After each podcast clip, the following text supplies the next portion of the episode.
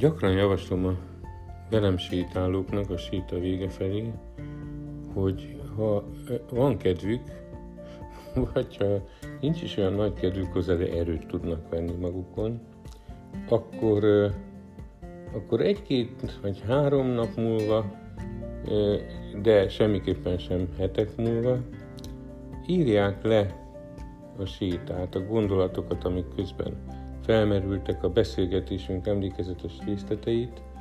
Nem fontos, hogy szabatos részletességgel tegyék, csak uh, ahogy úgy felmerül bennük. És el szoktam mondani azt is, hogy ha rászánja magát, akkor milyen előnyei vannak ennek.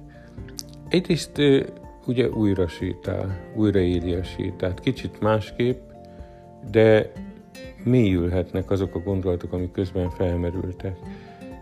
Másrészt, amikor elkezdünk írni, akár csak egy álom lejegyzésénél, akkor még kevesebb áll bennünk készenlétben, mint ahogy írás közben rázumolunk az egyes részletekre, és újabb és újabb olyasmik jutnak eszünkbe, olyan részletek, amelyek az írás kezdetekor nem, és akkor ezek nem vésznek el az emlékezet számára. Harmadrészt meg olyan gondolatok is eszünkbe juthatnak közben, amelyek a séta közben nem jutottak eszünkbe, de most valahogyan tovább gondolódnak. Negyedrészt pedig hát ez olyan, mint egy ilyen gondolati fénykép, hogy később is elővehetjük, amikor már a feledés könyörületes fájtla sok részletet kitakarna belőle. Mivel mindig él bennem az a Bagni Emőkétől tanult gondolat, hogy a tanulás legjobb, legteljesebb módja a tapasztalatok elemző feldolgozása. Na jó, de hogyan dolgozzam fel őket? Mici Mackó, gondolkoz, gondolkoz. Ez így tudjuk, hogy nem megy, vagy nem úgy megy. Hát például, ha foglalkozunk vele, például azáltal, hogy leírjuk őket, akkor ez is a feldolgozásnak egyik eszköze lehet.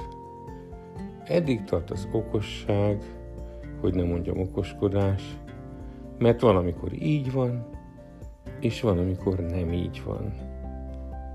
Sokkal kevesebbet tudunk, vagy én legalábbis sokkal kevesebbet tudok, mint amit néha gondolok arról, hogy mi mindent megtapasztaltam már, meg, meg olvastam, meg tanultam. Igen, de a dolog nem ilyen egyszerű. Mert vannak olyan élmények is bennünk, nem is kevés, amik ott és akkor, amikor történnek velünk, nem szólnak akkorát. Vagy nem tudjuk, hogy mennyire mélyen érintettek meg, hanem lappanganak. És adott esetben egyszer csak feltörnek, előbukkannak. Amikor valami olyan helyzet adódik az életünkben, ami ismét előhívja, vagy igazán most hívja elő, akkor megjelennek.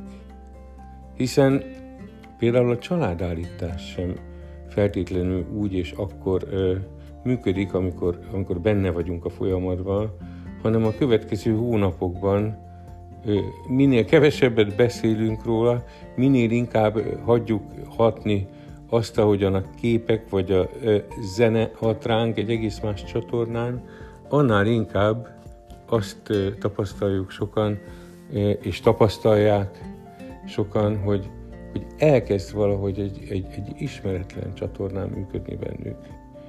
És a séta olykor ugyanígy működik.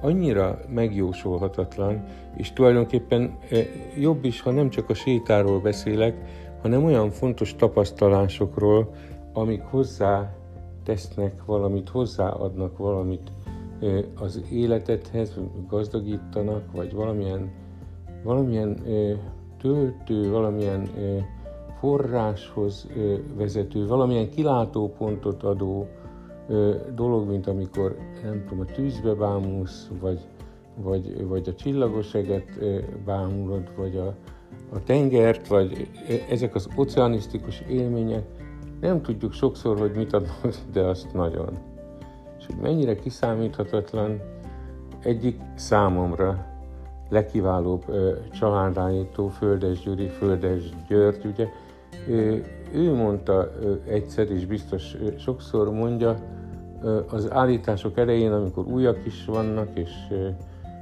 néhány mondatban érdemes a számukra összefoglalni, hogy mi is ez a családállítás, hogy a katarzis, ami vagy megtörténik, vagy nem, és a változás, ami vagy megtörténik, vagy nem, között se pro, se kontra összefüggés nincsen. Sajnos, ez nem egy ilyen ötújon kiszámítható dolog.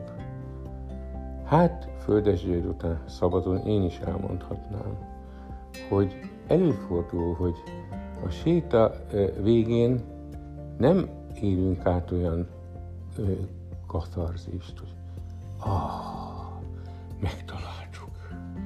Itt volt az ebb elhantolva, és mégis a következő napokban, hetekben, vagy még később valahogy elkezd dolgozni benned mindaz, amire rácsodálkoztál, ráfigyeltél, ami ott átderengett. És fordítva is előfordul. Ah, tréningek végén hányszor van az, hogy hú, most minden másképp lesz. Ide nekem az oroszlánt is. És mi történik? Valahogy minden visszasüpped a múltba. Hogy mi ennek a tanulsága? Azt a leghatározottabban nem tudom. De, de talán valami mégis, csak nagyon nehéz megfogalmaznom, hogy, hogy, hogy az élményeinknek az a hatása, ahogyan változtatni képesek az életünket, vagy a tapasztalatainkat, a reagálásainkat ugyanarra, az nem feltétlenül az élmény pillanatában dől el, hanem attól, hogy utána hogyan, hogyan forog bennünk. Valahogy, mint hogyha ez a várandóságnak a, a, a fordítottja lenne. Tehát nyilván, ezt biztos tudod, nagyon sok múlik azon, hogy abban a 47-ben hogy is van az anya a születendő babájával, magával az anyává válással hogyan, hogyan viseli. Valóban terhesnek érzi ezt, vagy, vagy a várakozás és a kapcsolódás van benne inkább belül, mennyire szorong, hát nem részletezem, szóval, hogy hat. Na de amikor megszületett az a kicsi, hogy is szól orosz katék könyvének a címe?